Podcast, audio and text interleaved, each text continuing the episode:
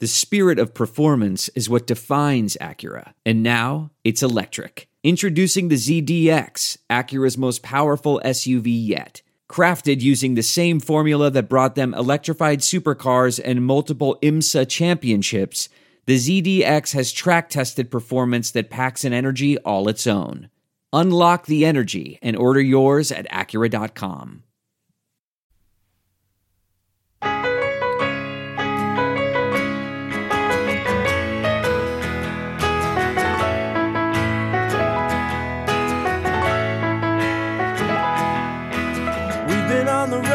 driving in the sun, looking out for number one.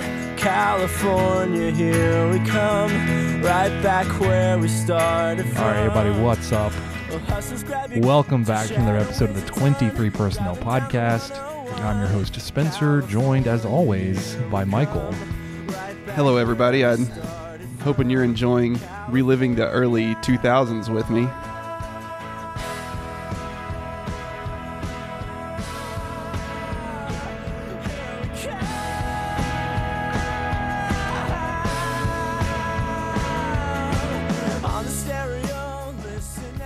Heading to the OC. stop me now. Sweet 16 bound, baby.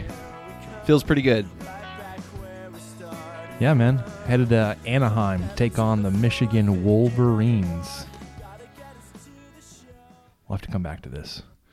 It's too good. it's too good to waste it all now. So I, I hear Michigan's pretty good. Nah, man. They uh Are you worried? You don't look worried. not at all. Oh, okay. We're gonna roll through this Oh, until man. final game. Championship.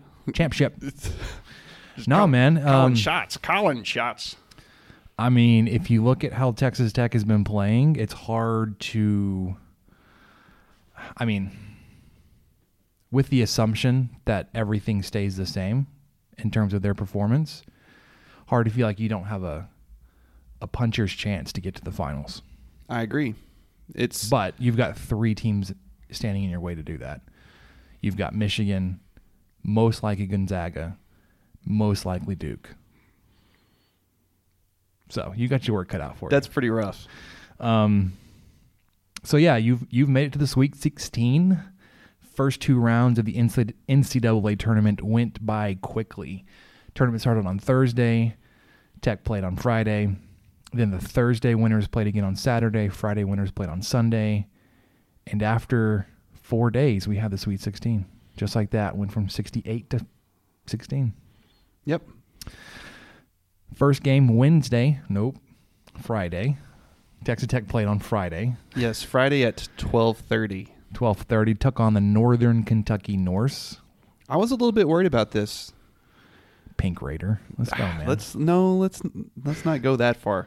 And and the first the first half kind of it, it seemed like I had justification to be a little bit worried. We only went into halftime with a four point lead. Uh, the good news is that we blew the lid off of it in the second half, Yep. and Cruise to a 15 point win. yeah, very very convincing fashion. Didn't really uh, didn't really seem like it was in jeopardy much long after halftime was over. Yeah, it was uh, 30 to 26 at half. Um, and then you outscored them 42 31 in the second half. So you put on 12 more points. They only put on five. And that was it for the Northern Kentucky Norse. Their, their uh, leading scorer, Drew McDonald, No relation, unfortunately. no relation No, to, no one, to Michael. no one in my family is that athletic. Came into the game averaging 19.1 points per game. Texas Tech defense held him to 2 of 13 shooting to a measly 5 points. They were they were all over him. I and tech has that effect on people. You know, I think we've seen it enough to know that every time a good player faces tech that they're not in a slump. Mm-hmm. It's definitely the defense. They are thrown off. They're not getting the shots that they want. They're trying to force some stuff because they're not getting the shots that they want. I, I know there were a few threes that McDonald took that seemed like he was just just trying to get the lid off the basket. and fortunately for us, he was never able to. Uh, I kind of felt bad for the guy because he was a four-year senior, been there. I think he was. Uh, Broering mentioned last week that he was recruited before the most recent coach was hired, and then Brandon. yeah, and then decided to stick around anyway. So it meant a lot for him to play all four years. He set all sorts of records there. Uh, I think he's on some of the high point lists just in college basketball, basketball in general, just for uh, averaging almost 20 points a game for his whole career. But The they g- were, uh, yeah, Sharp. Sharp was the one that surprised me. So he's the one that like as soon as we started talking about him, he's uh blue collar guard, aka a white guard. Um, he reminded me a lot of Matt Mooney, and not because he's white, but because it was that that supporting shooting guard role, but that was also really tenacious on defense. He was. Um, Sharp st- stepped up when when the Tech defense kind of put the the shackles on McDonald. He ended up scoring 23 points in the game um, in 35 minutes. They had four starters play 34 or more minutes, My which gosh. is a lot of minutes. Uh, Sharp played 35, D- Dantez Walton 36, Jalen Tate 36, Drew Mc- McDonald 34. Um, Dantez Walton was your next leading scorer at 11 points. Everybody else had fewer than six. So there was not many buckets to be had by the Northern Kentucky Norse. Not all that surprising when you talk about the defensive effort from Texas Tech for this entire season.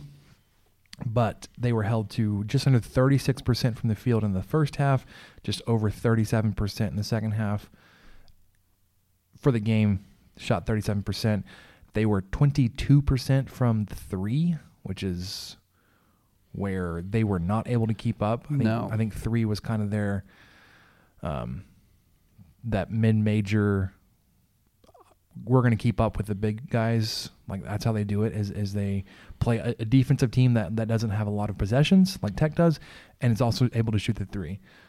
Well, when they shot the three, they just didn't make it. They were five of twenty-two Hmm. on the day, twenty, what, just under twenty-three percent, um, and then only shot eight free throws the entire game, which is big. That seems awfully low. They were two of four in the first half, four of four in the second half. Texas Tech, on the other hand, um, shot 17 free throws, way way down on their on their percentage, uh, connecting on just under 59 percent. Because they were one of eight in the first half. They went 0 for eight to start. That Like, was terrible. Even even Moretti missed. even two. Moretti missed. Yeah, I think his season percentage dropped to 93. it, it may have. Um, because like the they mentioned that on the broadcast that like the free throw misses are contagious, and it even affected Moretti, and they're like, oh, he's a, he's like the number one free throw maker in the NCAA, Yes. and he missed two back. There's no distance too far for the perfect trip Hi, checking in for. or the perfect table. Hey, where are you? Coming! And when you get access to Resy Priority Notify with your Amex Platinum card Hey, this looks amazing. I'm so glad you made it. and travel benefits at fine hotels and resorts booked through Amex Travel, it's worth the trip. That's the powerful backing of American Express. Terms apply. Learn more at americanexpress.com slash with Amex. We're driven by the search for better. But when it comes to hiring, the best way to search for a candidate isn't to search at all. Don't search, match with Indeed. Leveraging over 140 million qualifications and preferences every day, Indeed's matching engine is constantly learning from your preferences. So the more you use Indeed, the better it gets. And listeners of this show will get a $75 sponsored job credit to get your jobs more visibility at Indeed.com slash match. Just go to Indeed.com slash match right now and support our show by saying you heard about Indeed on this podcast. Indeed.com slash match. Terms and conditions apply. Need to hire? You need Indeed. back to back. Well, and then he even missed missed one against Buffalo as well. At least one that I know of. That Unacceptable. it's taking a beating, man. But then they they finished the second half nine for nine. They were perfect from the free throw line the second half. Um, Texas Tech shot 50% from three in the first half, 52% from the field. Uh, shot just under 54% from the field in the second half. So they were just super efficient. Um, they took twice as many threes in the second half, still only connected on three. So their their percentage dropped uh, to 27%.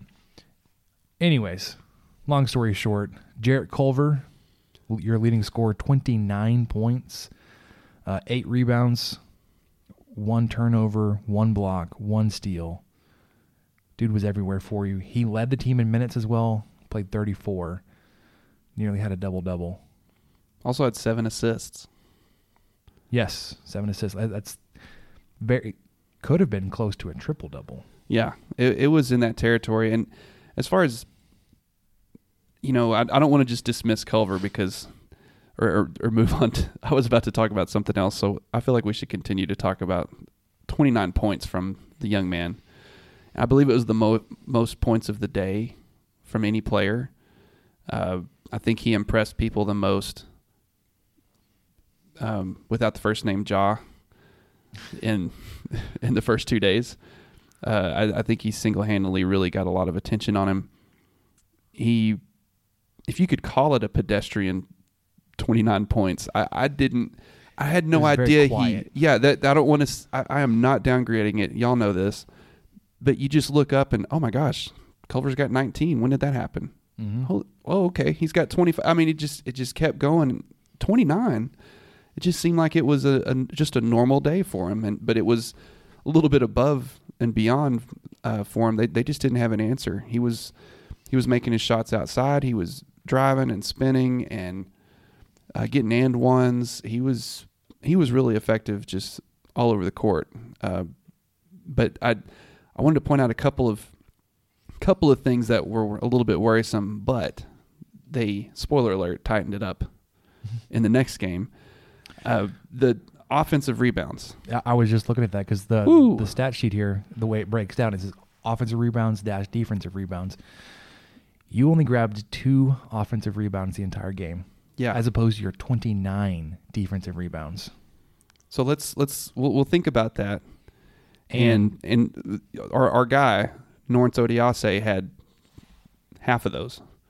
And he only played for 14 minutes. So he had hmm. half of our offensive rebounds he by, with one. one. Tariq Owens had one. And Tariq Owens had one. Culver had eight defensive rebounds, so he led the team in rebounds. Um, also led the team in points. Very nearly led the team in assists. Matt Mooney had eight.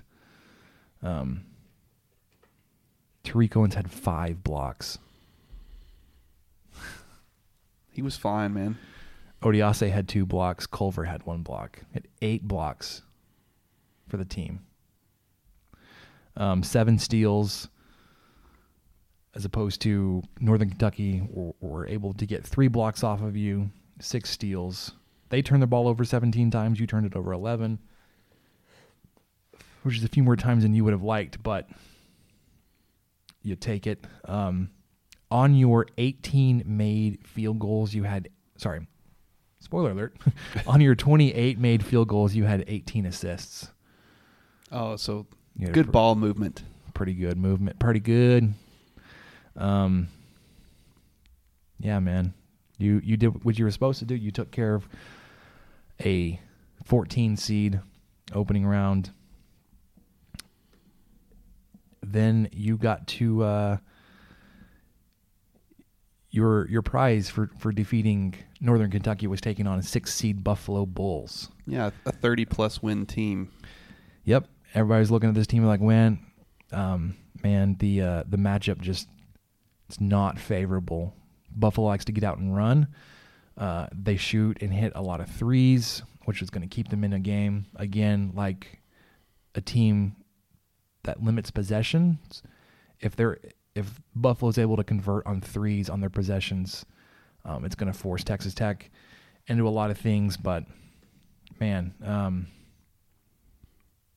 it started off like on a 10 to 2 run for Texas Tech to start the game. Oh yeah, Tech was up I, think by 11.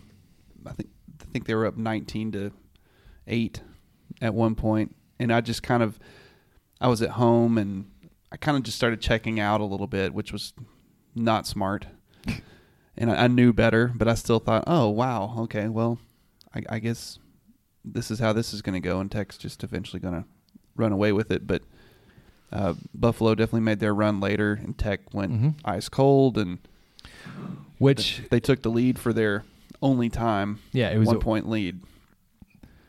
Buffalo was able to amass a one point lead. Um, that's their largest lead of the game, and it was th- three and a half minutes to go in the first half. After that, once they got that one point lead, they went on an hour long scoring drought or a field goal scoring drought. let's Yeah, they had way. a couple of free throws sprinkled in. Um, well, it was, it was an hour real time. Yeah. Granted, there was a 20 minute halftime in the middle of this, but Texas Tech finished the first half on an 8 0 run and then started the f- second half on like a 18 to 3 run. That sounds. It sounds as in, unbelievable as I think that number actually was. That's got to be it. It's close to that. Because I, I think at one point, it, it may not have been the end of that run, but it was like a 26 to 3 run over that span from the end of the first half into the second half before Buffalo hit a few shots. You're like, okay, okay, Yeah, they're coming back. But at Yeah, that exactly. point, you were up. You you had gotten to like a twenty five point lead yeah. You led by as much as twenty nine Mhm. with the about second half. ten minutes to go in the second half. You had a twenty nine point lead. You, Labar pointed this out. You very nearly doubled them up, NCAA tournament style.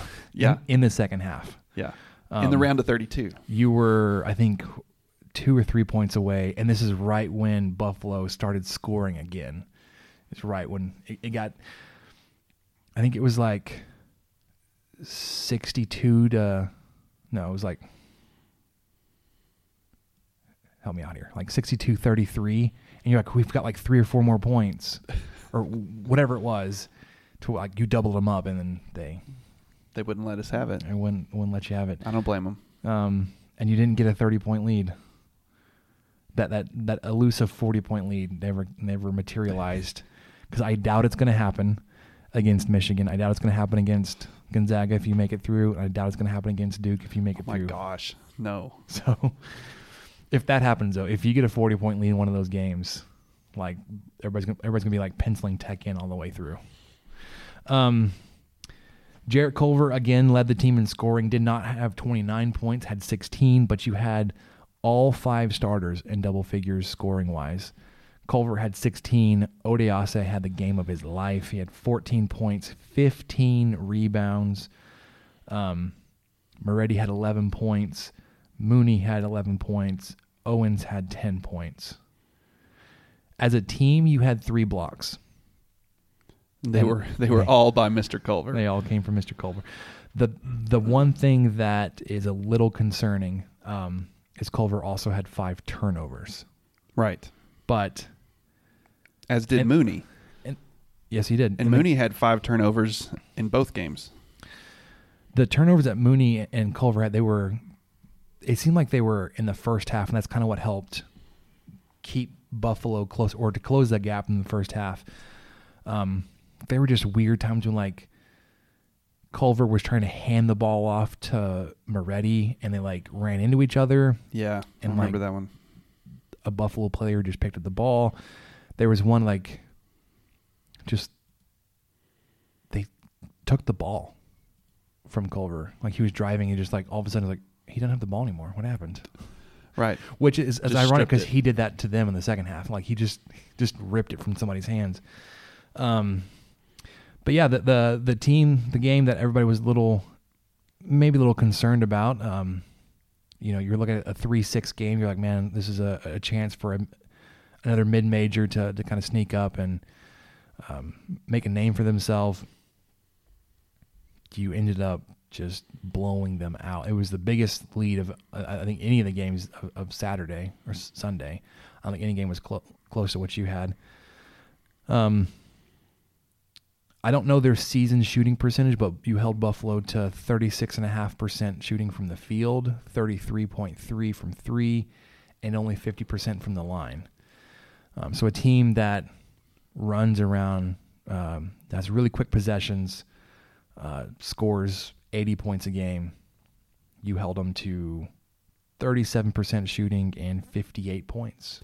25 at half. Well, and there was some stuff. You know, you mentioned the speed. There was some stuff before. I didn't really look that into it. I think some folks on Twitter got really riled up about one of their players talking about Texas Tech playing slower and Mm-hmm. that sort of thing. But Texas Tech does play slower. They use up a lot of shot clock. They set up a half court offense. They make as many passes as they can. That As- makes as- sense. As it takes. Right. And that's what they do. So I, I wasn't I think some some other people just thought that maybe apparently they meant that our guys run slower but and got upset, but that doesn't make sense either. So the one thing I wanted to to touch on on that is we've been given Seth Davis a lot of a lot of crap and rightfully so because His he pregame pick was like his pregame pick in the Athletic was Tech, and not only Tech to win, but Tech to cover. And I think the spread was three and a half. It wasn't very big, but he did have Tech picked to cover. But his his video pick before the game, he was Then his video he was pick- like, "Screw that! It's Buffalo all the way." He had their like their their logo up, and he was like shaking that around. yeah, He's like, "This is going to be a, the big upset." and he put upset in quotes, Quotes, air quotes, because yeah. Buffalo's just as good, and that's that's fine. But one thing I wanted to give him some credit for is in the post that he wrote for the Athletic, where he did pick Tech to win. He said that it is much easier to, um, or it's it's really hard for a fast team to make a slow team play fast, something of that effect. So it's it's more likely that Tech is going to force their type of game onto Buffalo than the other way around, and that's exactly what happened.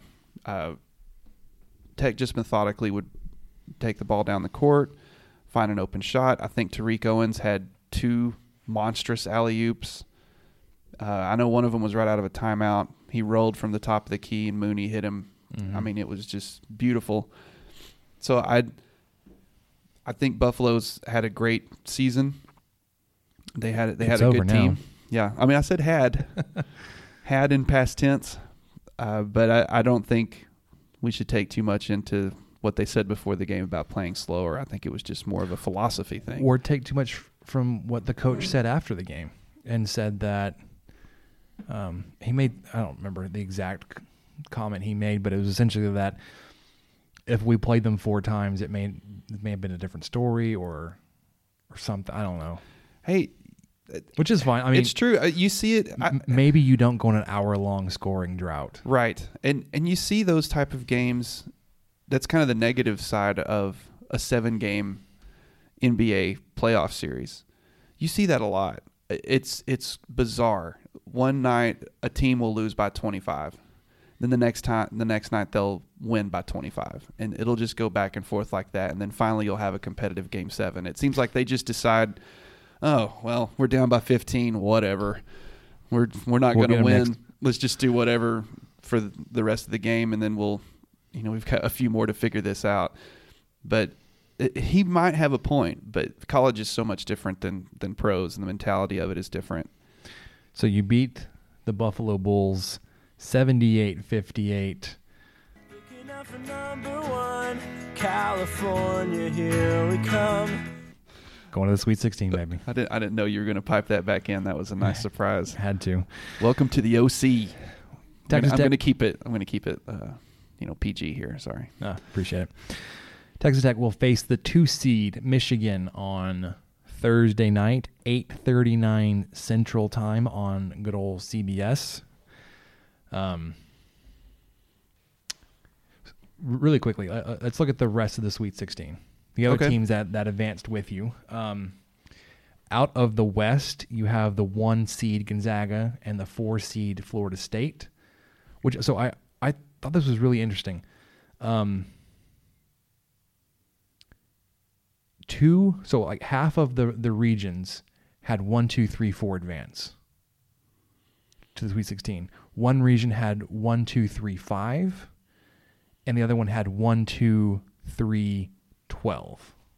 So the twelve is obviously the outlier here. Oregon, the five, and Auburn was, I mean, not the four seed Kansas, but not that out of the out of the ordinary. But like, if you ignore Oregon, which uh, you can't, they're, they're a 12 seed in the in the Sweet 16.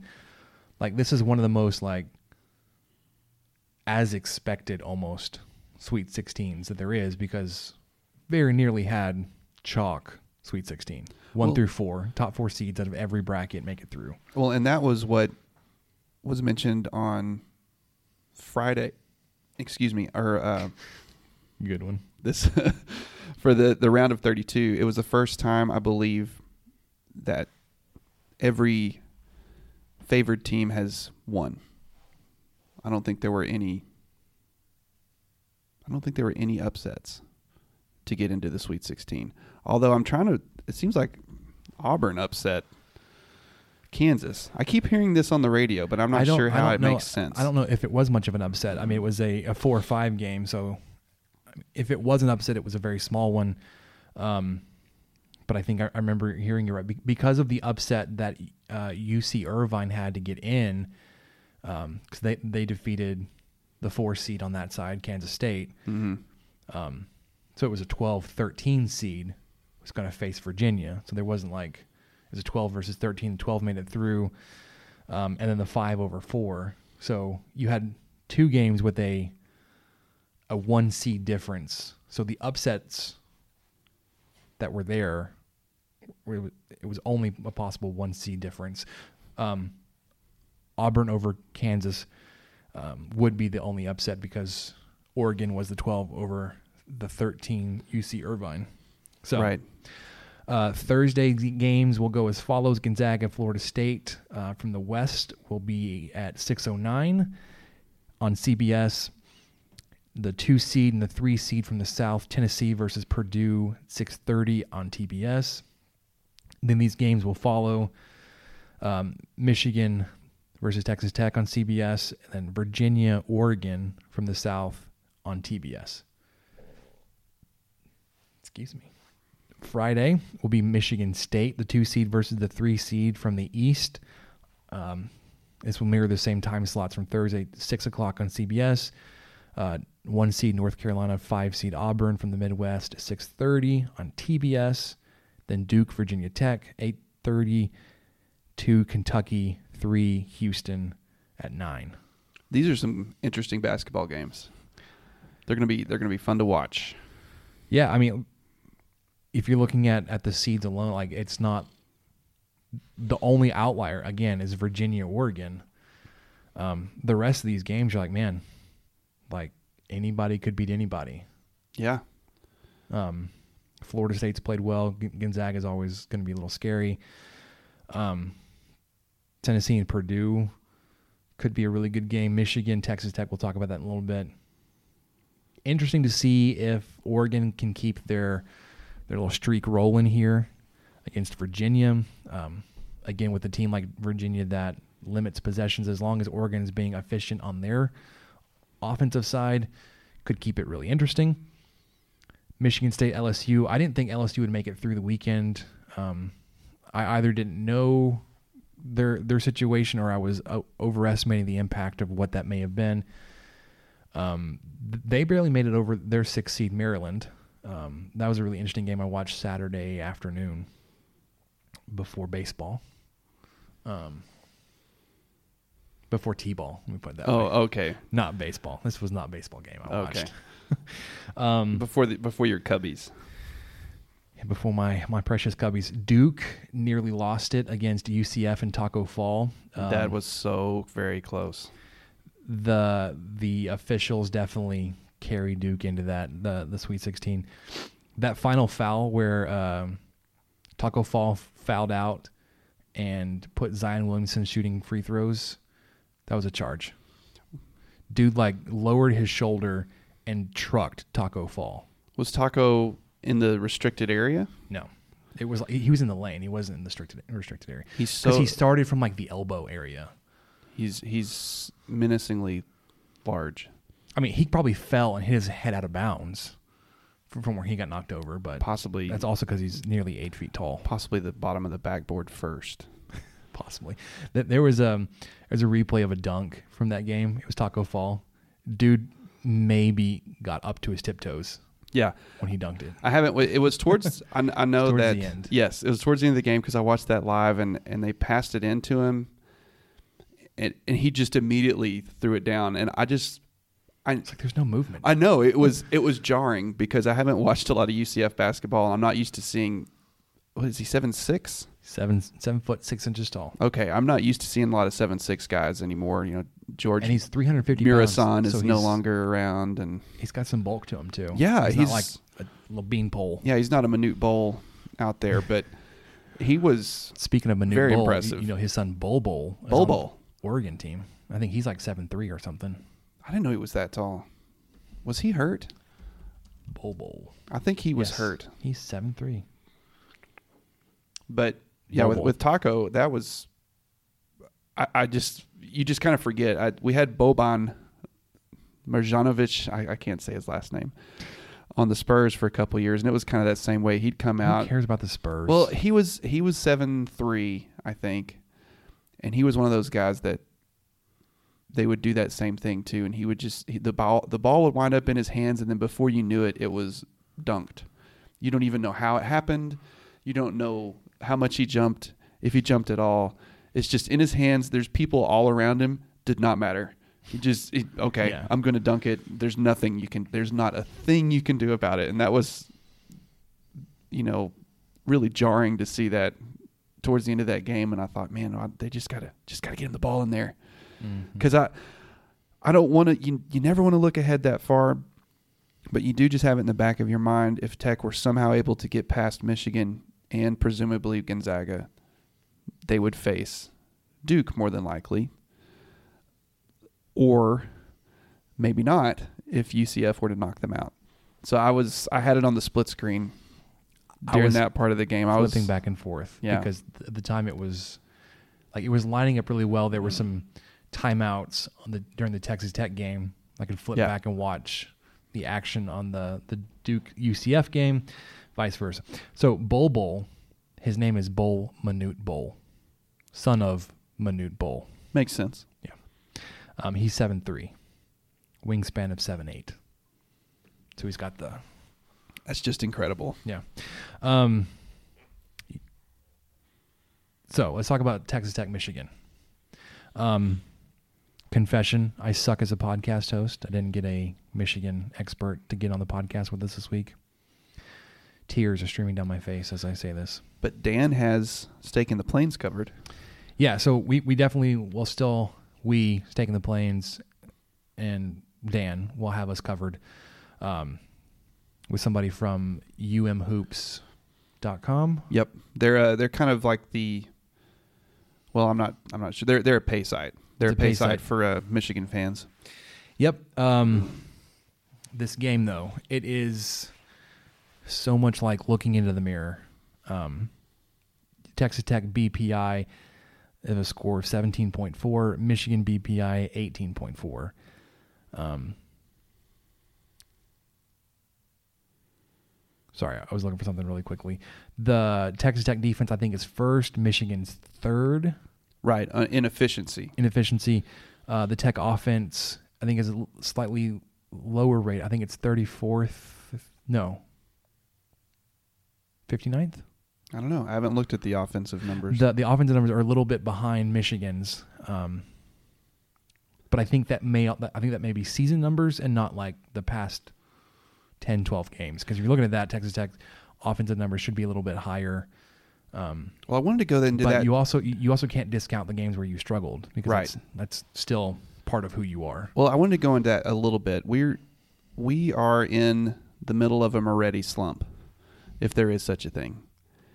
Uh, our guy, our favorite Italian, has taken seven threes. The Italian Stallion. He's taken seven threes in the NCAA tournament and made zero. Ouch. which is a little bit worrisome. And Mooney, who was starting to catch fire a little bit there towards the end of the Big 12 season, he's hit two threes.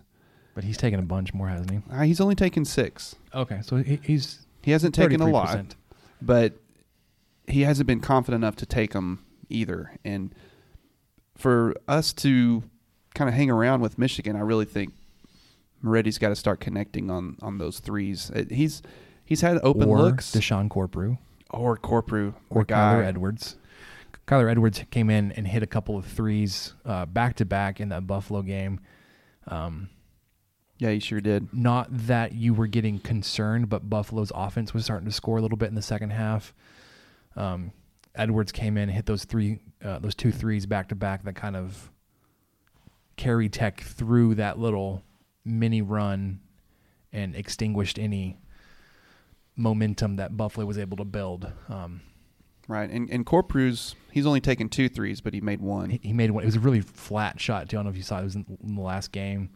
It was, it was a thing of beauty. kind of a doink. It still counts, man.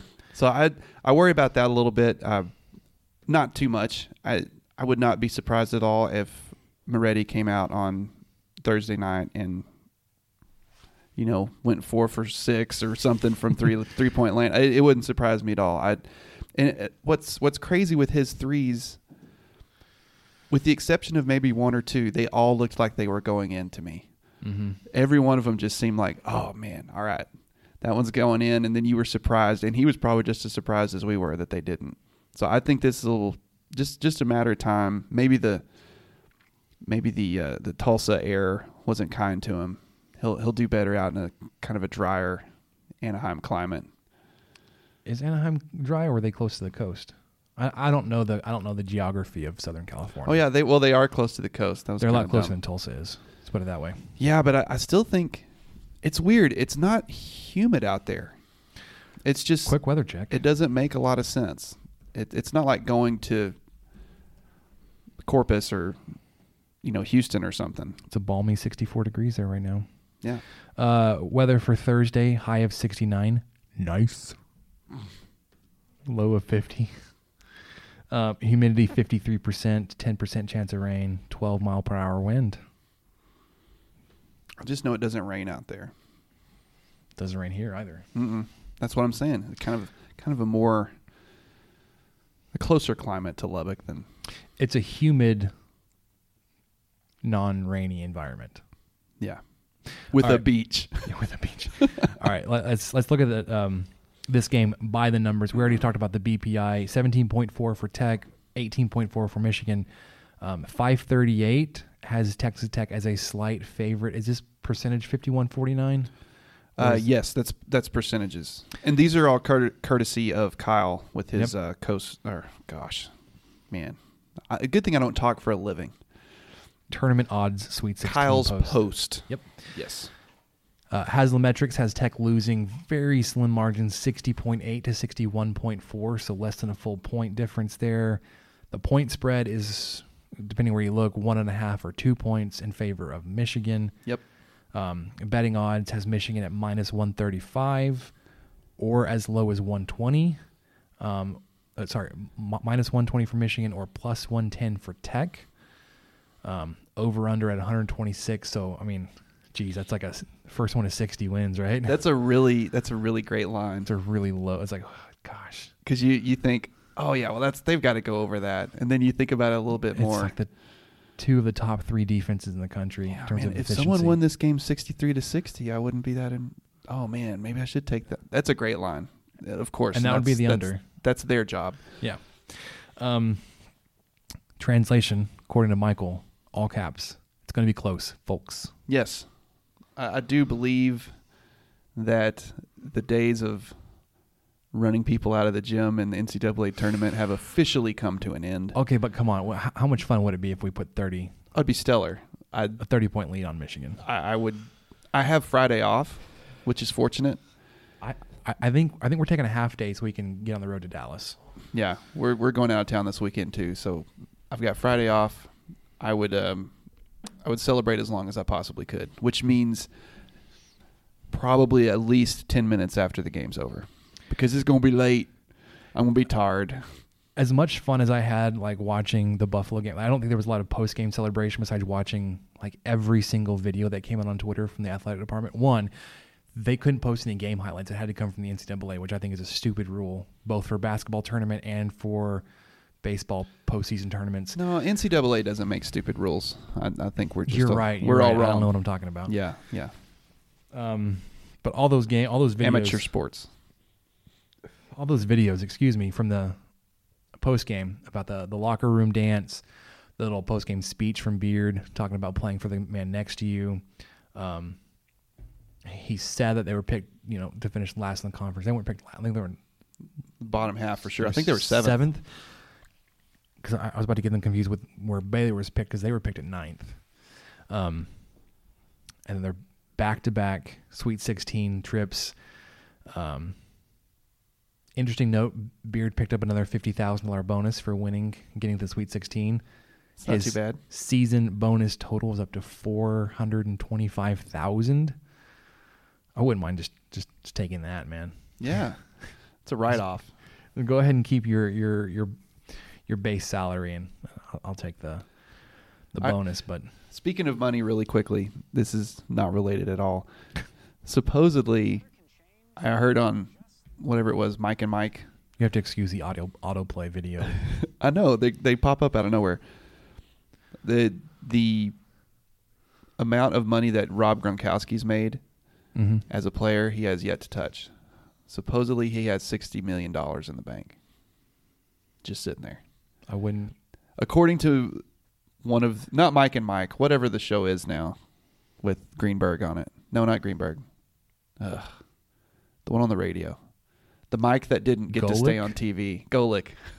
Golic and Wingo. Golic and Wingo. Wingo. Sorry, I don't know my Wingo, baby. ESPN per, ESPN personalities that well. Oh, that was so terrible. That was awful. We got to we got to get that drop.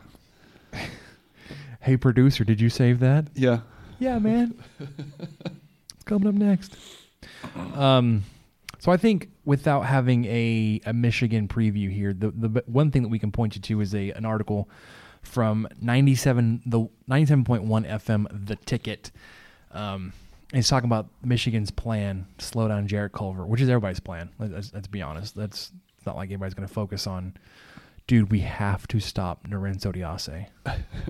I mean, I mean, wouldn't be a bad plan. No, that's like, not a bad plan. but We've- if you're ignoring Culver, you're gonna get you're going to have to double housed. team. Yeah, you're going to have to double team Odiase anytime a shot goes up. Dude, he was so physical. He's going to grab it. Like, Well, let's let's bounce back just really quickly. Okay, you know how we talked about how we only had two offensive rebounds. You're right, you're against the Norse. we did not talk about that. Texas enough. Tech as a team had 15 against Buffalo, and that included the uh, seven that you mentioned from our guy Norense Odi- Odiase. Seven offensive rebounds, eight defensive rebounds. Yeah, and his minutes went up from I think it was 14 to 25. So Beard obviously left him in there. It- I mean, he was being as effective as hell. Why wouldn't Dude, you? Why wouldn't you leave him in there? Four for four from the field, six Yeah. of seven from the free throw line. The dude missed one shot all day, and it was, a, free throw. He picked up as many points, almost as many points as, as as he took shots for. Yeah, I mean, even had an assist. The dude was all over the place. yep. So I, One turnover. I, I was really impressed with his play, and sh- yeah, maybe maybe they should game plan for. Maybe hopefully no Wolverine fans are listening to this, but maybe they should game plan some some way to keep him away from the glass. I don't know how you do it, but You had 30 defensive rebounds in the game against Buffalo, um, compared to 13 offensive rebounds for Buffalo. So on the when Buffalo's shooting the ball and they missed, you had a 30 to 13 advantage on if you were grabbing the ball or if they were. it was one of the almost a three to one advantage. Yeah, and it was one of the big factors of the game was just the dominance on the glass, Mhm. and that goes back to what we talked about losing to West Virginia in the Big Twelve tournament. West Virginia dominated the glass. They had all sorts of second chance shots. I don't know what Tech was thinking, what they were doing. They weren't finding anybody to to block out. Guys were sneaking around the back corner all the time, getting rebounds, getting easy shots. So it Kind of glad I didn't watch that game. yeah, it's been a nice. You know, the Norse game was was odd, just having two offensive rebounds, but the the rebound discrepancy was a little bit closer. The Norse still out rebounded you. I think it was 37-31. But then you just dominated or 39-31, sorry. Then you dominated Buffalo on the glass and Tech's got to be able to do that and it's going to be so much It's going to be difficult to do that against Michigan.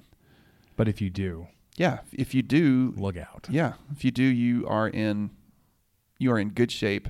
You're in the Elite Eight. You're oh man, what a, what a crazy thought. Back to back years, maybe. This was uh, this was a stat that Don Williams was arguing a little bit on Twitter. Wait, wait. Which Don Williams?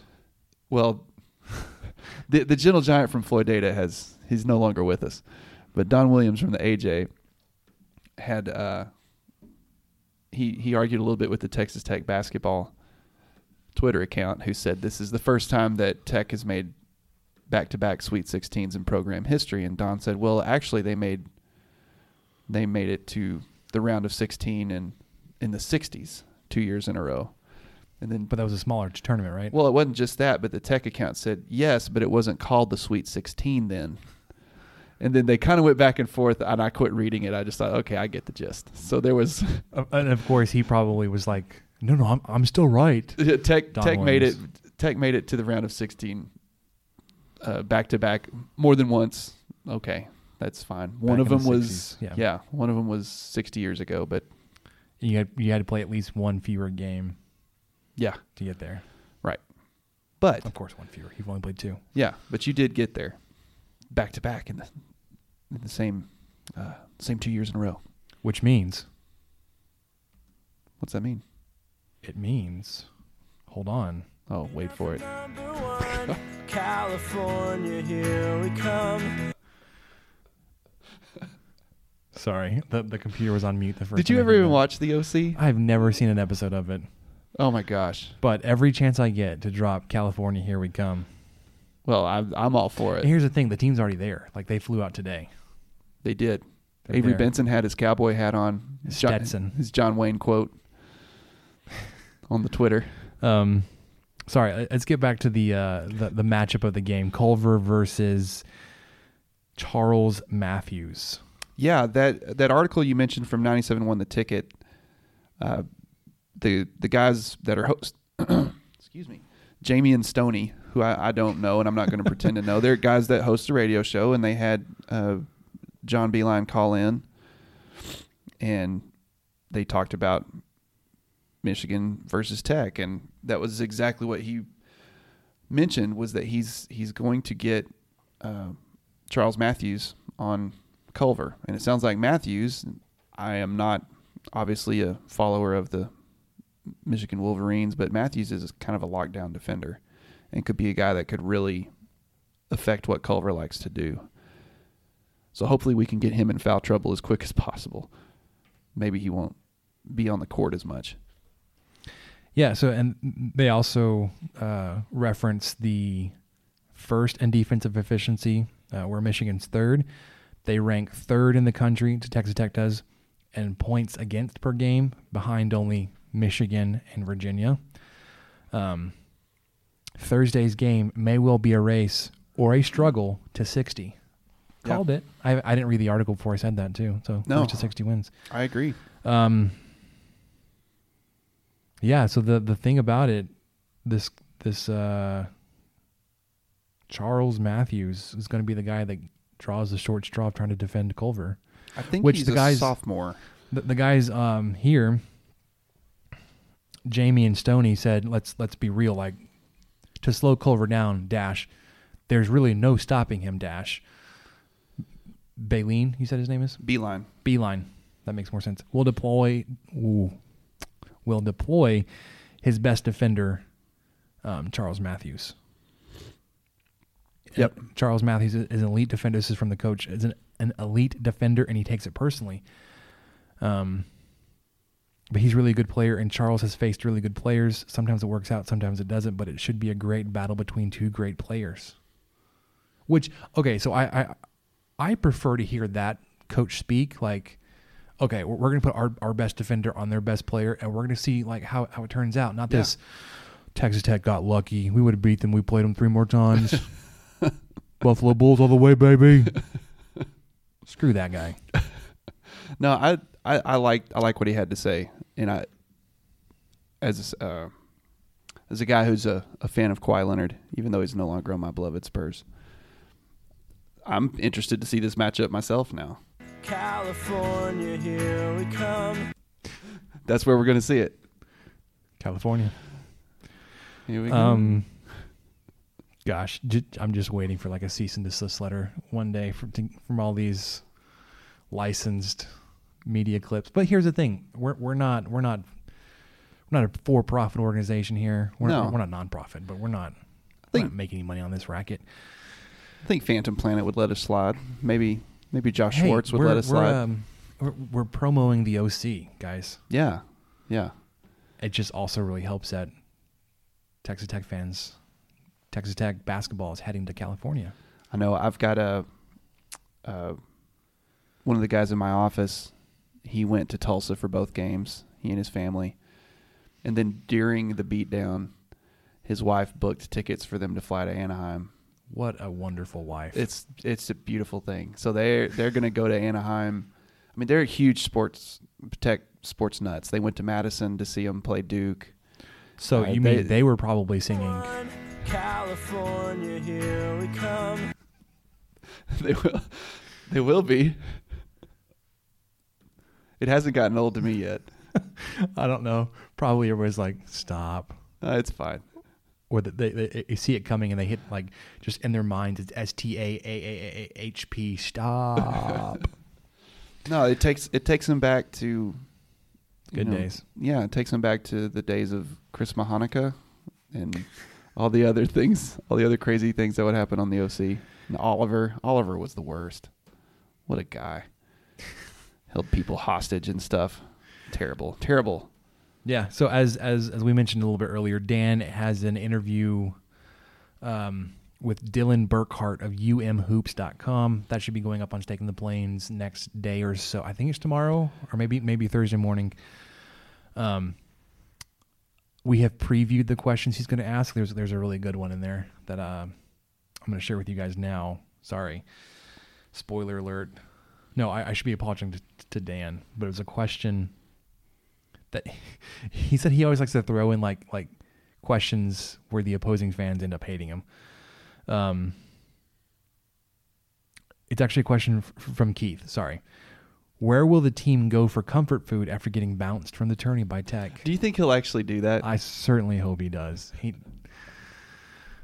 because here's the thing, it's going to be a whole different realm of restaurants out there, and uh, California.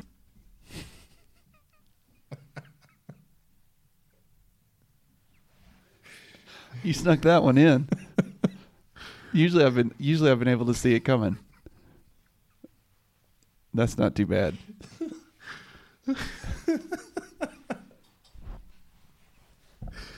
oh man, we're so unprofessional. Michael, get your crap together. man. sorry, sorry. This was my idea to play this song. Yeah, you you wrecked it.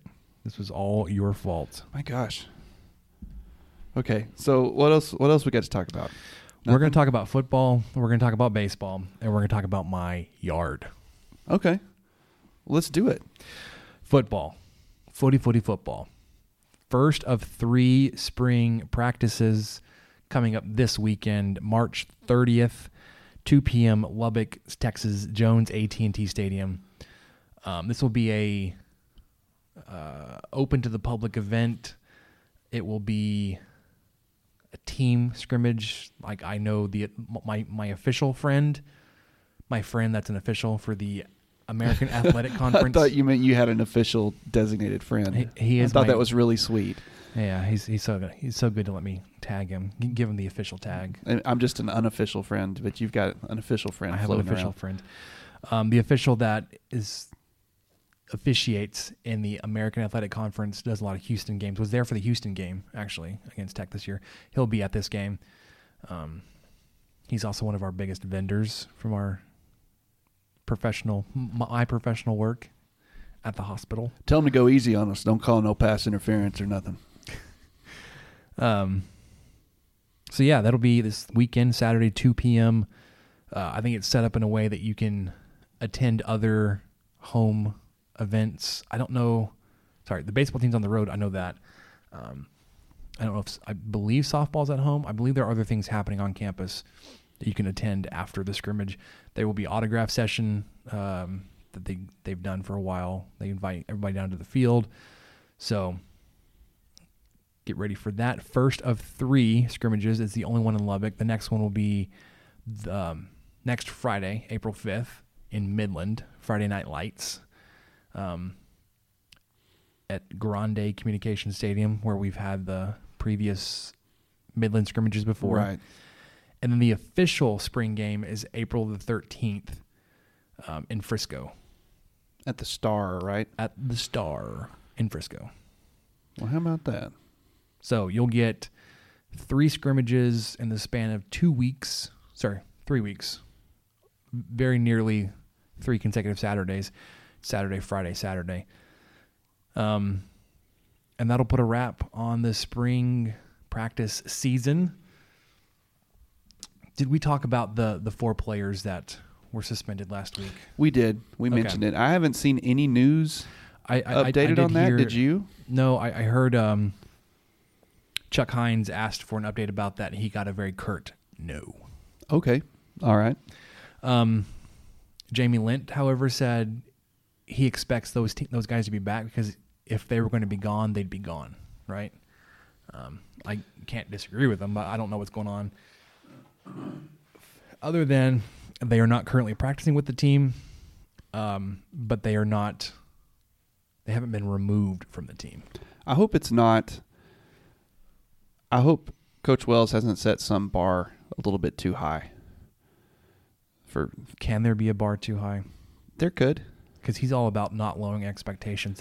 They're trying to build a Big Twelve championship program, I, Michael. I, uh, so I've heard. I, I have. I have and, heard and, this. and they're not going to lower their expectations to make sure they keep players. this is true. This this is a thing that has been Which said. you would know had you watched episode one of Saddle Up, which I, I- think is I a did. fantastic name. Yeah. I love the quote from Musburger. I love that it's also. I just love Musburger. Just just Mhm. bring Musburger into anything. I'm good. Yeah. I also love that it's um. It's on like the wall in big vinyl letters in the big meeting room. Oh, I missed that. I don't know how I missed that. It's well, it, it's in the background. One of those coaches interviews that they do in the meeting room. I think it's of of Wells, and you're looking up at him, and then behind him, over the shoulder, is the full quote from Musburger. Which, if you give me a second, I can pull it up on the good old Texas Tech TV. But Well, what's interesting too is that they don't. Uh, it's it's not. It's one of those sayings that it just kind of works with Wells. But if Tommy Tuberville had tried Saddle Up, everybody would have just taken a huge dump on it. What? What's this guy trying to pull? Come on. I, I don't get it. Oh, it's the shootout at the corral. Uh, Let's Yeah, saddle up. that- Whatever, buddy. that really weird like hype video, that pregame hype video they did. They were all dressed up and cowboy get up and everything. yeah.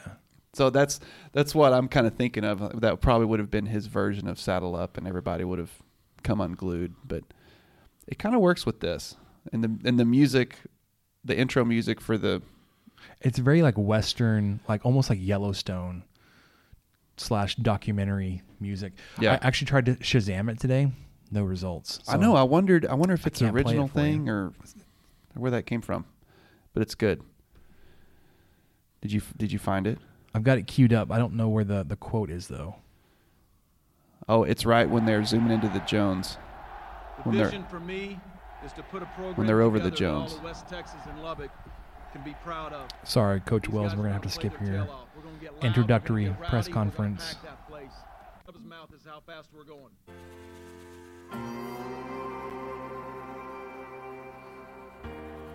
Here's the the music Mike was just mentioning.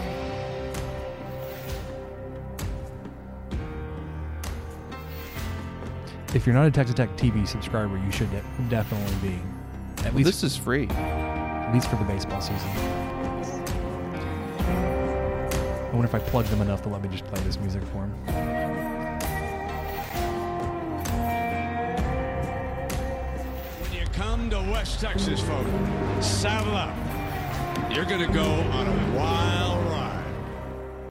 There it is. Kind of kind of has a Red Dead Redemption type music. I've never played it. Well, I've never seen Yellowstone. So You there's should. two two references neither of us get. Um, so episode two came out yesterday. Uh, I think there was a heavy emphasis on inside receivers coach Luke Wells and the tight ends. A lot of interview uh, time with coach Luke Wells. Um, And I believe Bowman. and, and, and Bowman was talking about basically every tight end on the on the on the, the team. He's really excited about the, the incoming freshman Simon Gon- Gonzalez. Says he's probably the most athletic of the group. Um, you've got your your H back, fullback guys that were converted over Killian and Carr. Uh, the biggest thing is they're trying to see if they can run routes and catch, but that they're like freight trains. They're gonna they're gonna knock you over. Um, talks about Koontz coming in, having that little bit of polish coming from JUCO, and then DT Donta Thompson, um, making a little bit of a transition from the position he was playing last season to the the full time tight end, because he was more of a, a receiver than an inline blocker. But that was kind of the focus. I wasn't able to watch the entire thing at work. Neither You know, was I. it It's was- been a had- crazy week. had work to do. Um, but it's 15 minutes of your time available on Texas Tech TV. You said it's it's free day after. Yes. So- Uh, like today, I was able to just watch it, uh, just Texas Tech TV Texas TexasTech.tv Mhm. on demand. Um, on your Roku and on your is Apple TV. Apple TV. I'm not sure. I, I'm not sure how that works. I wonder if you are not a Texas Tech subscriber, if you could still watch it on those devices. I'm unsure, but I know on a web browser you can watch it or on your phone. I'm I'm a big fan that they they were able to add those. Th- Yeah. Add the Texas Tech TV app into Roku. That's great. because we have a Roku TV. I was able to add that on instead of having to try to screen mirror or use Chromecast on the other TV in our house. Never Um, quite works right, and it takes up a device for. and it, three it's- hours. It's on like a weird delay, and the longer you're in, like your commercial breaks, you get further and further behind. So if you like push like the live button every time it goes to commercial and see if you can skip a minute Then or whatever. miss miss something. Yeah. Um. So yeah, that it's it's been a really entertaining documentary series, docu series. That's gonna be loud. Sorry, mom. I was wondering if it was. He was about to throw an empty Gatorade bottle into a plastic trash can across the room. I was like, that's gonna be loud. That's close. Um. So yeah, I'm looking forward to the uh, being able to catch one of these scrimmage. I don't know if any of them are gonna be on TV. Maybe the spring game in Frisco. I, I was looking that up. I, I haven't found anything for sure 'Cause I- I will on the be- website. I'll be out of town this weekend. Uh, As going, will I. Going to a cousin's wedding in Dallas. Have a T-ball game on Friday night. Not that I would have really driven down to Midland to watch that. Now that I live in Lubbock, and then the weekend in um, in Frisco, we have more T-ball here that I'll need to be at, um, where my actual manager of the team will be out. So I'll be interim manager, head coach of a four year old four year old T ball team. It's Full duty. it's something, man. It's yelling at four year olds. Which I, I quickly found out was a really futile effort. Frowned upon. No. Oh, oh, just not worth it. They don't nothing- respond. You, I accomplished nothing but getting like screaming. The parents like, Man, who's that psycho out there screaming at my kid? And then like nothing actually changes on the field. So I was like, you know what? That's just making me more upset. I'm gonna Yeah. stop yelling. Yeah, let's enough of the yelling. we also have a new practice plan that like we have we're allowed defensive coaches in the field for the first half of the season so we have uh, we have four coaches we all have like our little section of the team and like that's the that's the field that we're responsible for so i have three players in my my section my son's one of them and he's at baseball he tries to be a good listener but like as a four year old still has the attention span of a goldfish. So Yeah, it seems but he's he's trying Fair. i've i've i made a really serious request plea. I was like grayson bud i need you to be the example. Oh man, I got He's told like- that as a kid. like yes sir. I was the example kid, yeah and look how I turned out. I'm great. he tries which i'm i'm grateful for Yeah. we got kids on the team that like do not care No, that's good. That's that's all. That's all you can hope for at this he's like- age is a little bit of effort. You know, and he's standing there in his position like in his ready position like dad when's it gonna be my turn to go bat i was like watch the ball he's like okay all right speaking of baseball Texas Tech Red Raiders just finished up a five game weekend series, kind of. You had two, two series. You had a three game series against Michigan Wolverines. It's too bad that couldn't line up a little bit better, play the basketball and baseball at the same time. Although that would have been a little more distracting, trying to figure out where to put your attention. Um, you swept Michigan. You outscored them 29 to 10 over the weekend, 11 to 2, 10 to 3, 8 to 5. Um, then Stetson and Michigan played on Saturday. I think Michigan won like 16 to 5. Oh, I didn't even see that score. I didn't think about adding that to Yep. And then to our notes. Well, it's just more like just FYI. And then Texas Tech played Stetson um, Sunday, Monday. You lost the Sunday game five to seven in ten innings, so it went to extras. Um, it required some late game heroics. You you tied the game bottom of the ninth. Um, the Doug Facendo pinch hit two run double. Yeah, because they were down five to three, right? Five three. Yep. Uh, you tied it five five five, and then Stetson was able to put two more runs up in the tenth, and you couldn't answer. So you lose that game, come back and win yesterday's game five four. Um, I I turned this game on Texas Tech TV. I got back to my desk after lunch. It wasn't working for me over lunch. Got back. It was all of a sudden working. Texas Tech was up 5-0. and then very quickly after I started watching, it's five to four. I was like, "What is happening?" You did it. It was me. It was it was definitely you. it was my my jinx. So I apologize for uh, the closeness of that game. Texas Tech was still able to pull it off.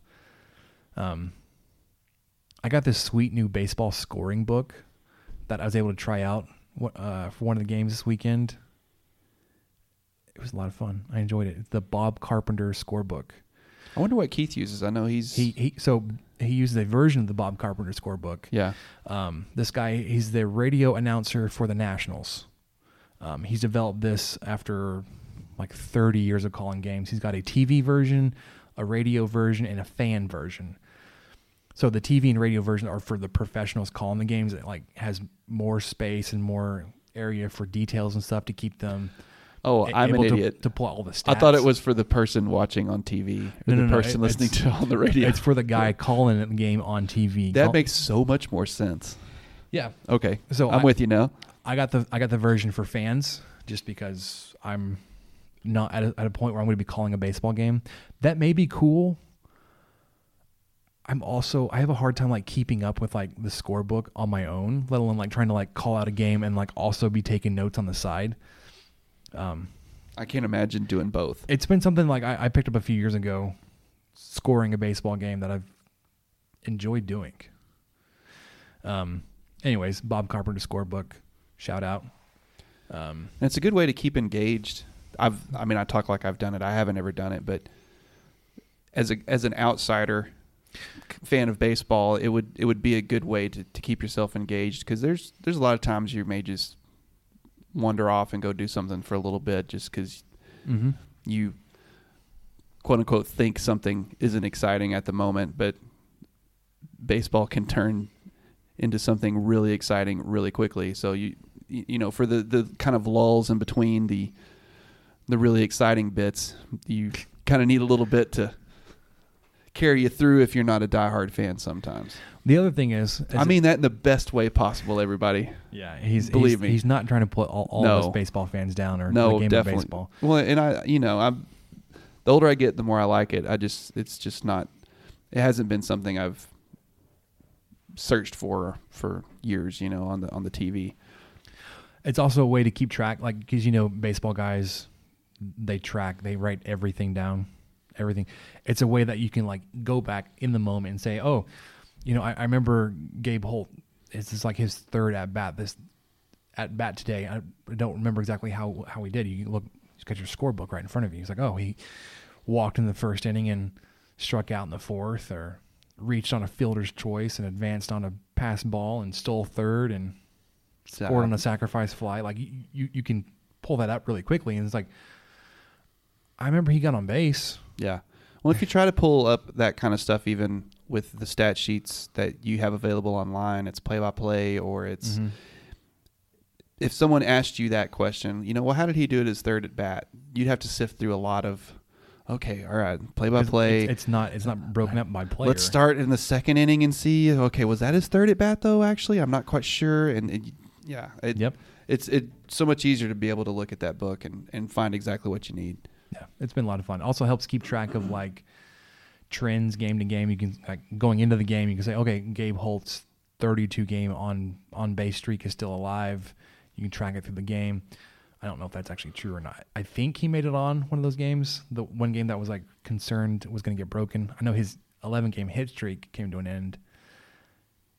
Um, I don't know if his on base streak, but one of the things that if you're keeping a better book than I am, or if you keep, you know, if you watch all the games, that's the other thing is like if you don't keep a book for all the games, and it's like, well, kind of what's the point? Yeah, but, it's still it's fun. It's still fun. something you can pick up here I'm, and there. I'm, I'm enjoying doing that. It's also kind of cool to look at it. It's like you're writing in like symbol, like eh, not s- symbols, but you've got like shorthand for everything. Like where, like if it was a single, double, triple, home run, if he was hit, if he walked, if there was a sacrifice, how he was put out. If there was a double play, you've got three numbers there. What does that mean? It's it's kind of cool to look back on. It's like, man, this looks like gibberish, but I know what it means. Secret language It's, it's like. a code. I understand. It's a code of the baseballers. Yeah, you'd have to you would have to teach me this. Teach me this code. I will teach you to baseball. Okay. Um, Big 12 play resumes this weekend. Texas Tech heads up to Manhattan, Kansas, take on the Kansas State Wildcats Friday through Sunday. Uh, games will be broadcast on E ESPN3 Yeah. the app. It, said E ESPN three according to Texas Tech's website on all three games. So hopefully we all can. the, the basketball's off of ESPN at this point. Yeah, they don't got a lot of stuff they could show. There's not a lot of content left. So hopefully we can we can all tune in that way. hmm And then there will be two games midweek next week against New Mexico in the Kirky. Sorry, this was shorthand by Michael. That's, that's Tuesday, how Adam and I say the Albuquerque. It's it's the Kirky. You don't want to say like ABQ or Duke City, Nah, it's the Kirky. the Kirky. Um, on the Mountain West Network. So is this a, a, a TV network we have access to? I don't think so. Probably not. I just thought I'd throw it out okay, there. well So then, then th- everybody look for the radio broadcast. Everyone at the radio broadcast 97.3 um, unless I- I- you live in the in the uh, Kirky area and subscribe to the Mountain West Network. I I think you better look out for Geoff Haxton somewhere. If he's, I guess he'd be on the call. Either way, It depends on if there's a basketball game anytime soon. I don't know yeah, I'm not I'm not sure how the days work out. Elite Eight schedule would look like. 'cause I that's what that'd be Sunday. about. Yeah, the logistics of getting to An- Albuquerque's on the way back. Sure, it's it's a he has to fly separately from the rest of the basketball team. Yeah, it's on the way back. No big deal. They just like drop him off. yeah, just shove him out with a parachute. We're some we're somewhere over New Mexico. You'll be fine. Look for I forty. There- there- There's a big mountain there. You, you should be fine. Yeah. Um, all right, man. You want to you want to get some, some questions? We got three from Brian. We got three from Brian. I'm ready. So ready, except I'm not. Hold on. Okay, Brian asks us one top three apple varieties.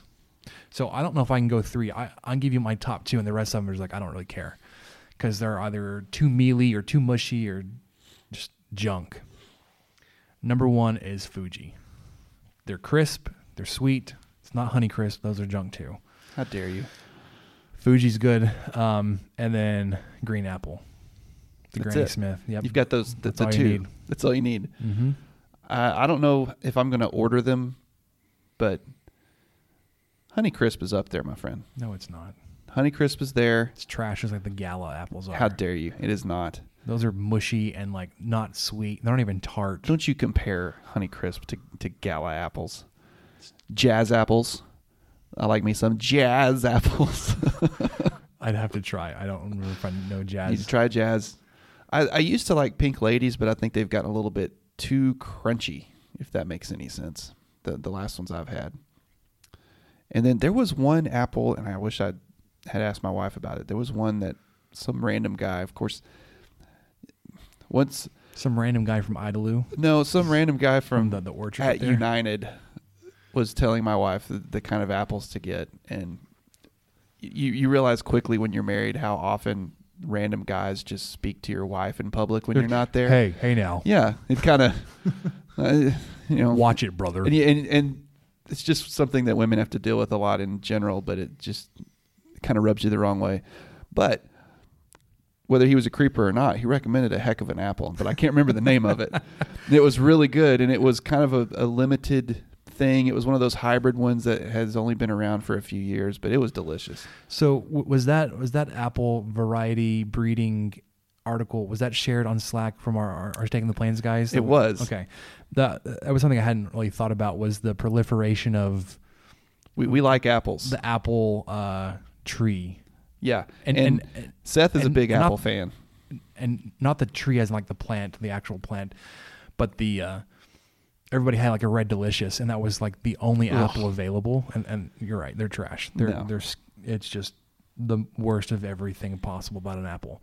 Um, but then all the genetic engineering and crossbreeding that goes into creating these new breeds of apples that are um, crisp and super sweet, or crisp and tart, or soft and sweet. Um, any combination of, of those or anywhere in between. Um, if Michael can find that really quickly, we, we can share that with No, you. I I not, but can't there's- find there's- it. I'm I'm still gonna look for it. So just kind of kind of while we're in between everything. Or little video. I can't remember, but it was fantastic, eye opening. If Michael finds it, we'll we'll share it in the show notes. Um, Brian's second question: least trustworthy fruit. So I'm I'm not sure how to take this. Okay, I I think I know what I know what you mean there, Brian. Every time you buy it, you take a chance. Every time you buy it, it could. It's not like it's consistent, and it's not like you can even judge whether or not it's going to be consistent. You may think you've found the perfect cantaloupe, and then you get home and it's just crap. or and, and cantaloupe's not a great example because even if it's not very good, you can go ahead and cut it up and just leave it in the fridge for a little while, and then it'll kind of get softer and it'll it'll ripen a little bit. You know, it, it'll have a little bit of, of give, but something like that. That's the way I look at it. To where, I, and I think one of mine. And what was? How did he word it? Least trustworthy. Least trustworthy fruit. I think bananas up there for me. Even though I buy bananas every week, and I, I've, you know, I probably throw out like two bananas a year. I, I buy, I eat them and I buy them, and You it's not a big deal. and you eat them. Yeah, it's not like I'm just stockpiling bananas. the The issue is you you kind of have trouble deciding. Well, should I get five? Should I get six? Should I get seven? I don't know. And then and then you realize later, oh my gosh, I've got four left. yeah, and, and and this one's bruised. because like it's sitting there for so long. This one's bruised like the you know those those bruises you'd get when someone would kick your shins. Every now and you get one of those bananas that's just bruised six inches down the whole thing, and you're like, well, this is just this is just garbage. I've got to throw this away. So or make banana bread. right, yeah, I guess you could, but that one's okay. That one's really not that untrustworthy. I, I can't think of another one. I've had some bad experience with uh, those little halos, those little mandarins. Every now and then you get a batch that's just dry. Yeah, there's like no juice in it. No juice makes no sense. You're just chewing on pulp, and then after about four or five of them, you're like, "That is nope. These are all terrible. Every one of these are terrible." And it happens about every fifth or sixth bag, and you just decide, "Nope, these are all going in the garbage." Uh, I think berries are very untrustworthy because they all look delicious.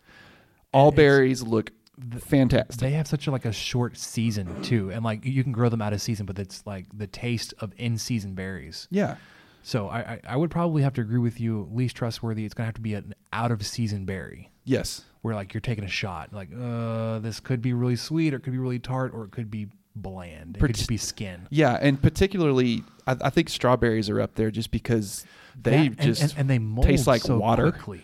Yeah, if you get a bad strawberry, it's just kind of like you're eating Yeah. dirt leaf water. But and, and the way they're packaged in those little plastic containers. You can't tell. Yeah. Well, you, you you can't tell how they taste, but like it also Well, yeah, sorry.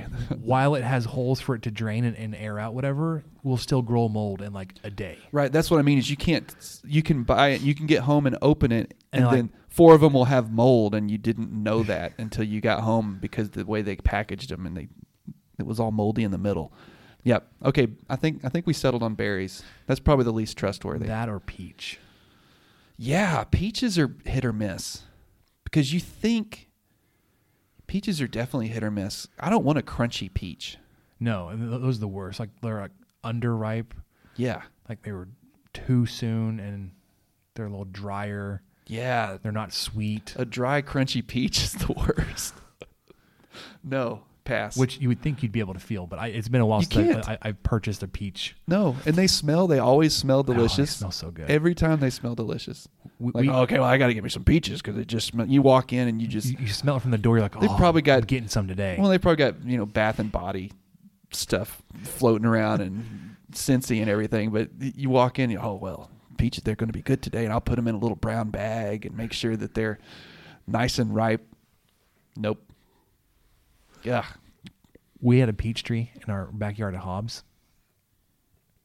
We li- literally did nothing to it except make sure we watered it every now and then, like when we thought about it. Um, it's our first experience having a fruit tree. Didn't know all the little tricks of keeping birds out of the tree, like they're like tree nets or The like shiny the stuff. discs, the CDs in there. Yeah. Um, not that we could have eaten like half of the fruit that we were able to still salvage all that tree. A peach tree from Hobbs, surprisingly good peaches. We had, you know, back in Merkel, Texas, we Merkel? had uh, peach trees and apricot trees. And every now and then, those apricot trees would just make like crazy. And we'd give as much away to people as we could. And, uh, excuse me, my mom and my grandmothers, both sides, that they'd make preserves and we'd have cobblers and we'd have we'd we'd freeze them and we'd make ice cream like mm-hmm. peach ice cream or topping for I, vanilla ice cream or anyway it was it, it, it was surprising how much those trees made because they looked terrible. And they were old. They'd been around a long time and just kind of i mean dad did a great job watering them. So i mean I, i'm sure that had a lot to do with it but those trees lasted forever and they just made it just about every year So- peaches were a great thing growing up. Uh, That's probably why I'm, I have such a trouble with grocery store peaches. Well, so he- he- here's my experience with that. We found this farm between our house, my, my parents' house in Mesquite, Texas, and my grandparents' house in Natchez, Mississippi. There's a peach orchard in Ruston, Louisiana.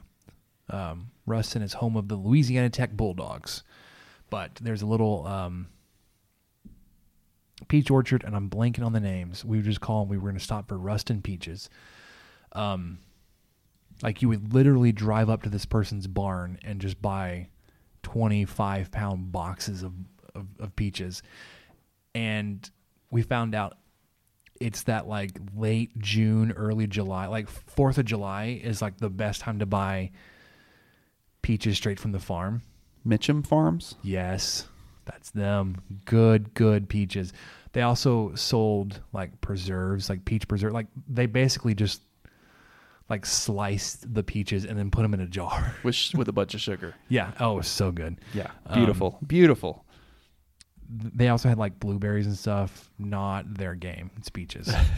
so if you're going through Ruston, Louisiana this summer, stop by Mitcham Farms and get a 25 pound box of peaches because you will go th- like that, that sounds like a lot of peaches. You will go through and be like, I need more. I've got to go back. On my way back through Ruston, I'm gonna get another box. Yeah, yeah. Um, okay, third question from Brian: Best Easter slash spring seasonal candy. What you got? Starburst jelly beans. You and my wife. My goodness, they, They're the best thing. sh- that, she loves both of those candies like by themselves. Me too. Me too. So the combination is just. Sorry, It's- I'm trying to move and readjust, and I'm kicking everything. I've somehow resisted the urge to buy them this year, and I don't know how. And Have you seen them yet? I have seen them. Okay. And That's- no one has brought them to the office, which is great. But just know that when they do, I'm just going to live off of jelly beans until they're gone. They're Yeah. fantastic. They're by far my favorite. Uh, it's, it's a food group uh, to itself with Samantha is jelly beans. Yeah, it it's it's one of the things I, I can't keep around the house. Um, for me, gosh, tried and true Cadbury eggs, the Reese's peanut butter bunnies Yeah, Reese's peanut butter any shape. or the eggs, the Reese's peanut butter eggs. Yeah, I'm good with those. Jack o' Um, lantern. That's still good at Easter. The white chocolate ones were pretty good. Oh, those are- yeah. pretty good. Yeah, I'm not. I can see why people don't like them, but I've always liked white chocolate. Um, I'm not a fan of like that those brick bunnies. It's like chocolate brick. There's Or the hollow ones. What's the point? No, with with the weird eyes that don't taste any good anyway. Yeah, it's just strange. Um, Brian says, "Better believe I'm running through cartons of double bubble robin's eggs." That's some good stuff. the robin's eggs, yeah, I can get. So the one thing I think everybody puts out The speckled ones are the best. Even though I think they all taste the same. Speckled um, ones are still the best. the one thing I think is like height of Easter spring seasonal candy are those stupid peeps. Yeah.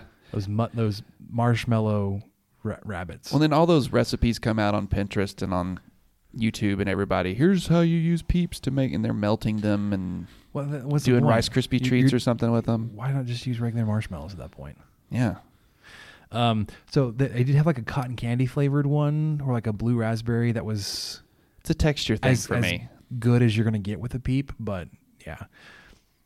So when I was um, serving for my my my missionary service with, with my church when I was younger, we were in, in in the training center over Easter, and one of the guys in our group, his mom sent him like crate of peeps, and nobody wanted to eat them.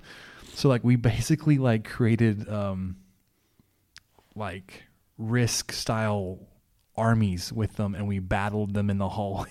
Oh, well, there you go. Like we had hundreds and hundreds of peeps. Because then w- another guy that was like that lived close to the area is like, "Hey, mom, that was a great idea. Send me some." so we had literal crates of peeps that we were just jacking around with. I think that's a good use for them. That's about all, all they were good for. Um, thanks, Brian, for helping us talk about food, our obligatory food segment on the 23 Personnel podcast. That's right. We made it. We did. It, it had it had to come all the way to the question section. We, we did skip the intro because we were just too too focused California, here we come. on getting ready for the Sweet 16. Um, I have a quick going yard update. I mowed my yard for the second time this season. I was actually a few days behind. I mowed it yesterday. It could have been mowed on Saturday, but we were running around. We had that storm come through Friday night, um, so the grass was too wet. Then we had baseball pictures and a baseball game. So I got out there yesterday, mowed it. Oh, the yard looks so good. It's It needed it. It's that's It what's strange. That's what's strange is as much as I, you know, give you grief for mowing in May. I mean in March and looking forward to it. Your yard did actually need it. check that And out. He's showing me a picture right now, and it, it does look pretty pretty spectacular. I see you went with the parallel to the driveway lines I this did. week. It's, it's just easier to keep them straight. yeah, which I'm not really good at keeping straight lines. But if you if you do stripe your lawn with, you have to have longer grass to do. it. If you do stripe it, it has to be with the sun. So like, you're Okay. only going to see the stripes if the sun is behind you, right. or like yeah. So the sun has to be behind you. So you have to follow the track of the sun. So you basically have to do east and west stripes. Yeah, and your house faces west. So it, it, it helps because like like I'm either looking at the stripes in the morning or I'm looking at the stripes coming home or my my neighbors are looking at the stripes coming home in the afternoon.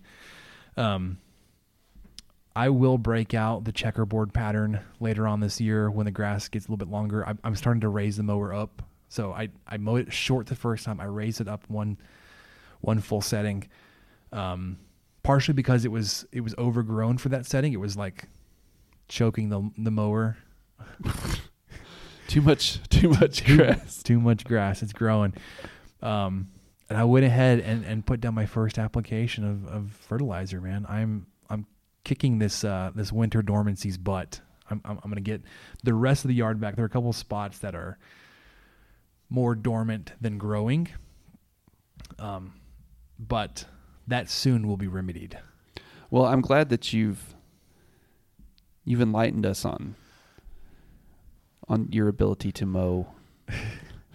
Well, here's the other thing. Here's the other thing. For the rest of you guys that are growing Bermuda lawns, it's probably still a little early. You may be you may be able to be able to get out there and uh, look at scalping your lawn here pretty soon. The baseball field we were practicing on is a Bermuda grass. I was like, I was looking at it. And I was like, oh, there's that green tint that you need to be looking for. It's there. So it's go happening. So- I've noticed that in my in my lawn as well. if you're starting to see green, go ahead and, and, and chop down all the all the grass you've got because that's that grass is not coming back. It's the green stuff coming from the ground. Um, one, the mowing will help stimulate the root system, the plant as a whole to grow, so it'll it'll kind of kick itself into gear. I think that's why my grass is coming out so quickly now because I did mow it. Um, but you're you Bermuda guys, get ready to throw down your first application of uh of some fert. You can, you can go to the, the good old box store and get you. If you're gonna do fert, you can do Milorganite. Who now? It's called Milorganite. M I L Organite. It's um, it's a what do they call it? It's an organic biosolid. So it's gonna smell like straight up crap because it is. Um, it's from a treatment plant in get this Milwaukee, Milorganite.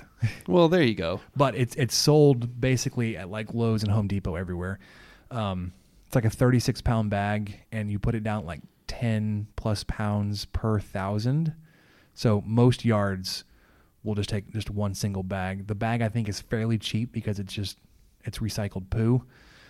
It's like 13 or 14 dollars. You can just put that down once a once a month. The uh, the thing that you have to be prepared for is the smell. but just know the uh, the organic material in it and the uh, microbial microbial action in the dirt. Your grass is gonna love it. So uh, where I can find this at any box store. Home Depot, and I think Walmart's had it before too. It's fairly inexpensive. Like I said, it's about 13 $14 a bag. Most ho- homes in our area will just take up one full bag, spread it as evenly as you can. You will see, like when you do this and your grass is, is full growing, like in, in the growing season, when, when you put this down, in like three days, three, four days, your grass will change color. Like like blue? It will it will get a, a little bit of a blue tint oh, to come it. on. Oh, come on. because of the iron in it. It's got iron in it, which helps darken the color, and it'll actually push towards like a dark green, maybe even a, a little steely blue. Mm. I mean, it, it- it's not going to be like like clear water ocean blue. I prefer Steely Dan's. Anyways, I think the I think the apple that I really liked, oh here we go. SweeTango. Sweet Tango. It's all one word. SweeTango. Sweet Tango. SweeTango. I think that was the one that we were recommended to get, and I really like. But I, I couldn't tell you. There's so many apple varieties. I was over here looking at them. That's what you're doing. Like your eyes eh, not glazing over, right. looking it- at apples. No, I am, and this was the one that I think we got that we really liked. And it says, with its outstanding flavor and remarkably loud crunch, Remarkably loud. Sweet crunch. Tango has earned its position as a top pick for apple lovers. You know, actually, I don't think this was it. Dadgummit. It was really juicy. It was one that when you cut it, I mean, juice just was like just coming out it everywhere. Hey, there's a mic there. It's fine. We're an hour and a half in. Nobody's listening. Nope, not anymore. Especially after I rambled on for like 20 minutes about spreading poo on your grass. Yeah, just basically taking a, a, a butter knife and getting out on your hands and knees. Um, it's one of those things where like you don't want to store it in your garage. So Where do you go Well, on no, no, back like, porch? I no, guess no, no, no. You buy it and you apply it. you use all of it. You, you you put it out there and you just you just know that like when it gets wet you're gonna smell it, but the heat of the day will kind of help break it down. Um, it'll go in a, Yeah. it'll go away in a few days. the but, heat of the day will help with something. um, definitely really really good for your yard. And like I said, it's really inexpensive. And it's one of those things where you can't over apply it. Like you're not going to burn your lawn like you would if you, or like you could if you over applied some like synthetic fertilizers, Mm-hmm. which aren't foolproof. Milorganite is really foolproof. Like you, you can't overdo it. Malorganite. Malorganite. Malorganite sounds like The bag has a picture of a house. They actually ran a contest for this last year. They they they asked for people that use Malorganite to send pictures of their house, and they picked Uh-huh. a winner to be on the bag this year. Dude uh, got like a year's supply of stuff. just it's like a dump truck full of crap. Yeah. Congratulations, brother. The here's some fertilizer that sounds like it was a rejected Harry Potter villain. Yeah. So if you're interested, malorganite.com. Like I said, it's M I L O R G A N I T E. Malorganite. It's slow release nitrogen fertilizer. It's natural, stinks. Really good stuff. That's how you know it's working. Yep. Michael, what did you learn this week? I learned one thing. Let's hear it. We every now and then to kind of mix things up, we'll get a HelloFresh subscription. You have to explain what that is. I don't know what that is. HelloFresh is you log on to their website and you pick out three meals for two. And, Here, here. I'm I'm I'm now our one of our favorite uh, radio hosts. Oh wait. Oh, he's gonna he's gonna really mic up the keyboard. Let me see. I haven't heard it. Uh, there you go. Oh, that sounds good. He's typing. He's typing so much in there. You really have to bang the keys for that to work. Yeah, you you've got to be purposeful with your typing. But HelloFresh is it's one of those box meal places where they send you all the ingredients and It's the directions. service, right?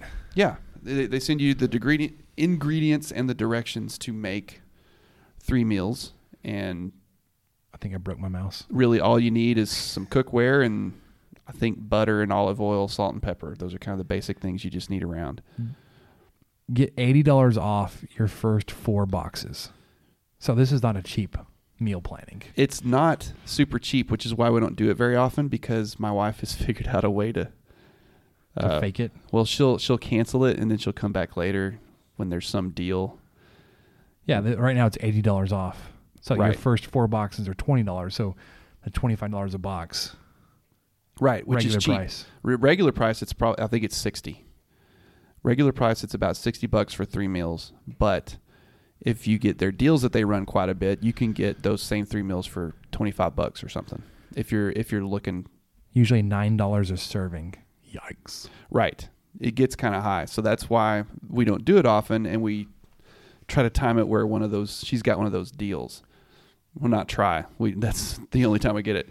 Anyway, so we had Sorry, that. go on. We had that, and she usually cooks them. One, she's a much better cook. She's faster, and she enjoys it as well. And and she wasn't feeling good this last week, and so I said, "Well, I'll cook one. I got this, boo. I got this." And hey, the house didn't burn down. Um, every no one had food poisoning. Everything went pretty well. I, I cooked the figgy balsamic pork, which was really delicious. It's got a. It was two little small pork tenderloins that you kind of sear in the skillet and then finish in the oven. Then you cover with. Oh, thanks, buddy. It took me that long to find it. I'm so Well, sorry. it's it's worth it. And then you cover a uh, cover it with the sauce you make, and then you had roasted green beans and rosemary potatoes on the side, and it was.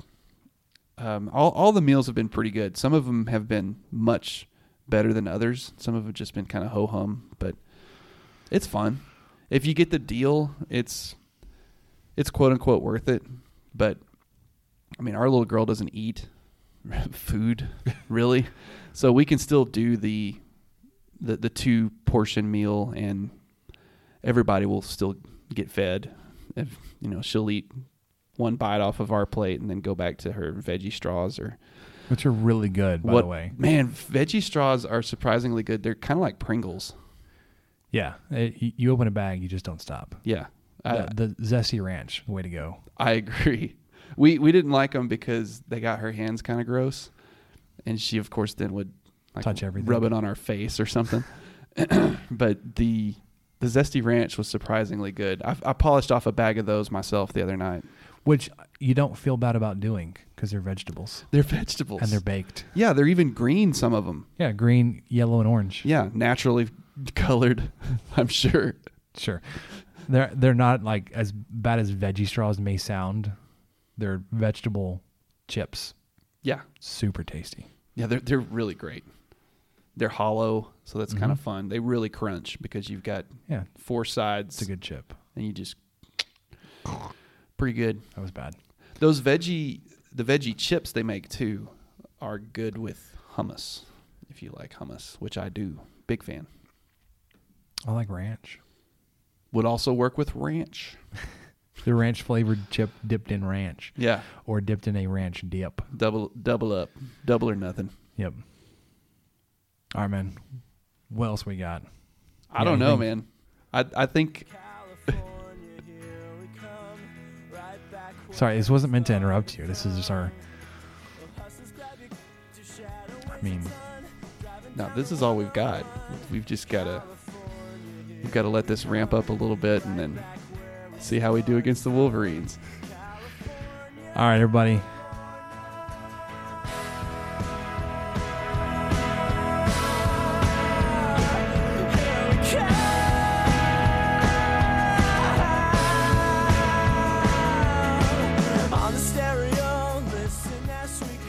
With that, I'm Spencer.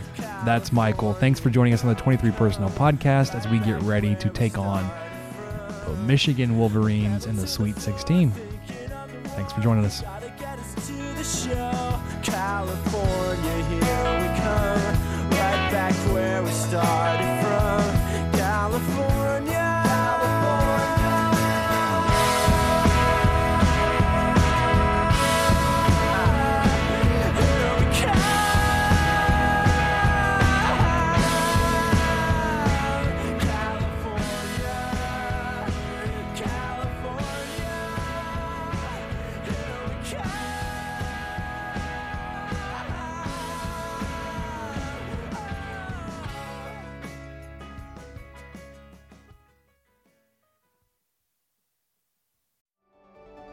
Across California, school food professionals are using their skills to develop recipes that incorporate fresher ingredients and more scratch cooking. Learn how they're cooking up change at schoolfoodpros.org. Grant provided by California Community College's Chancellor's Office.